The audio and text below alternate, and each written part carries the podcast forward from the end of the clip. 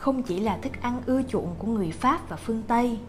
Bánh mì lâu nay còn có nhiều câu chuyện thú vị khác liên quan đến mọi mặt của đời sống mà không phải ai cũng biết.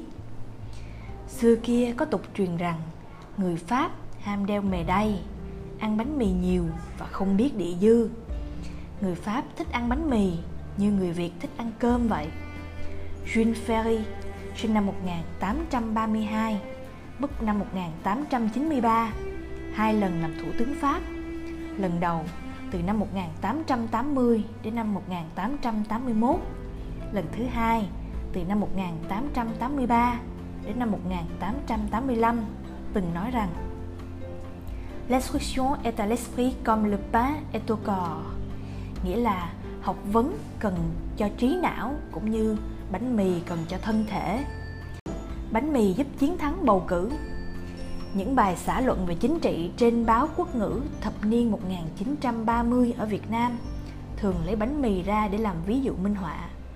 Như bài viết Chủ nghĩa Roosevelt hay Chủ nghĩa Hitler đăng trên Hà Thành Ngõ Báo, số 1878 đăng ngày 6 tháng 12 năm 1933 cho biết hai chủ nghĩa đều đưa bánh mì vào trong các khẩu hiệu tuyên truyền. Tràng An Báo thì đăng bài, khởi cuộc Đông Á trong đó đoạn nội dung liên quan đến bánh mì. Trong khi dân các miền bị đồng minh chiếm đóng, bị đủ các tai họa, thì anh tuyên truyền một cách tự đắc rằng việc tiêu thụ bánh mì ở Anh vẫn được tự do, mục đích để khuyến khích lực lượng chiến đấu của dân chúng. Số 247 đăng ngày 28 tháng 12 năm 1943, trang 4. Trên Tràng An Báo, số 374 xuất bản ngày 22 tháng 11 năm 1938. Tác giả Hồng Hạnh viết bài từ mặt trận bình dân Pháp đến mặt trận dân chủ Đông Dương.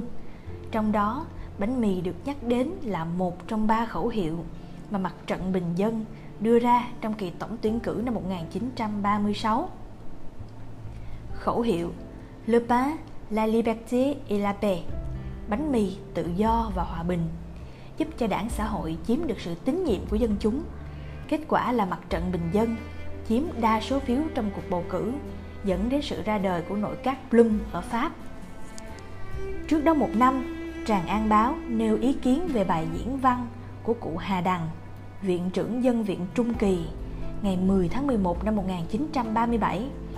Báo phê bình quan điểm ý lại của cụ Hà Đằng vào chính phủ bình dân Pháp trong đó bánh mì được đem ra làm ví dụ cho giao vận mệnh dân Việt Nam ta vào lò thí nghiệm. Báo viết Trước nội các Blum lên cầm quyền, bánh mì 1 franc 60, sữa 1 franc 20 một lít. Trong thời kỳ Blum cầm quyền, bánh mì 2 franc 40 một cân, sữa 1 franc 50 một lít. Số 276 đăng ngày 26 tháng 11 năm 1937, trang 1. Trong chuyên mục Chuyện gần, Sa nói về tình hình nước Anh, báo Cứu Quốc viết 6 tháng cuối năm ngoái, năm 1951, ngân sách Anh thiếu hụt hơn 800 triệu đồng bạc Anh. Bộ trưởng Tài chính phải thú nhận rằng, cứ theo đà ấy, thì rồi đây dân Anh không đủ bánh mì mà ăn. Số 2056 xuất bản ngày 15 tháng 4 năm 1952, trang 1. Năm 1979, báo Nhân dân nêu rõ vai trò của bánh mì. Ở đâu cũng vậy, bảo vệ Việt Nam là tình cảm ăn sâu vào máu.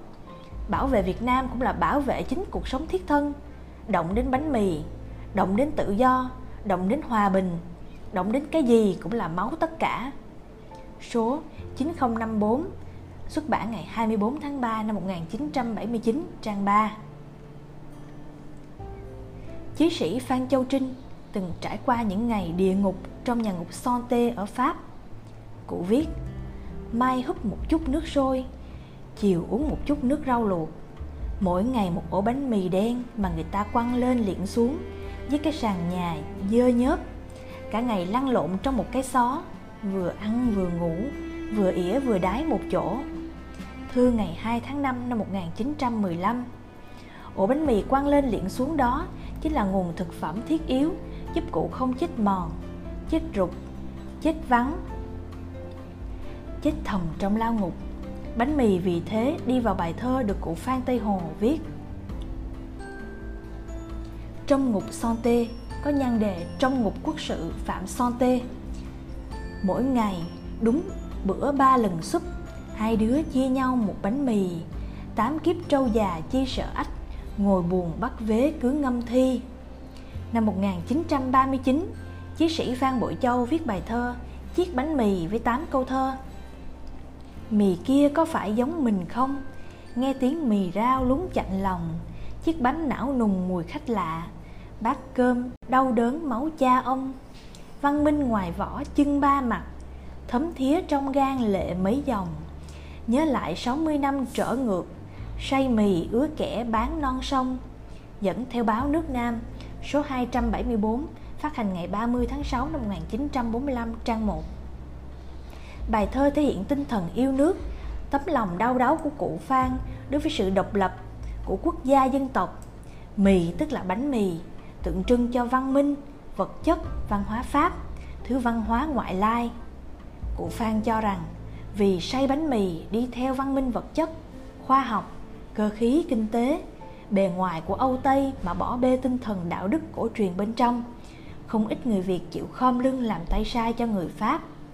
Xung quanh ổ bánh mì vẫn còn khá nhiều câu chuyện độc lạ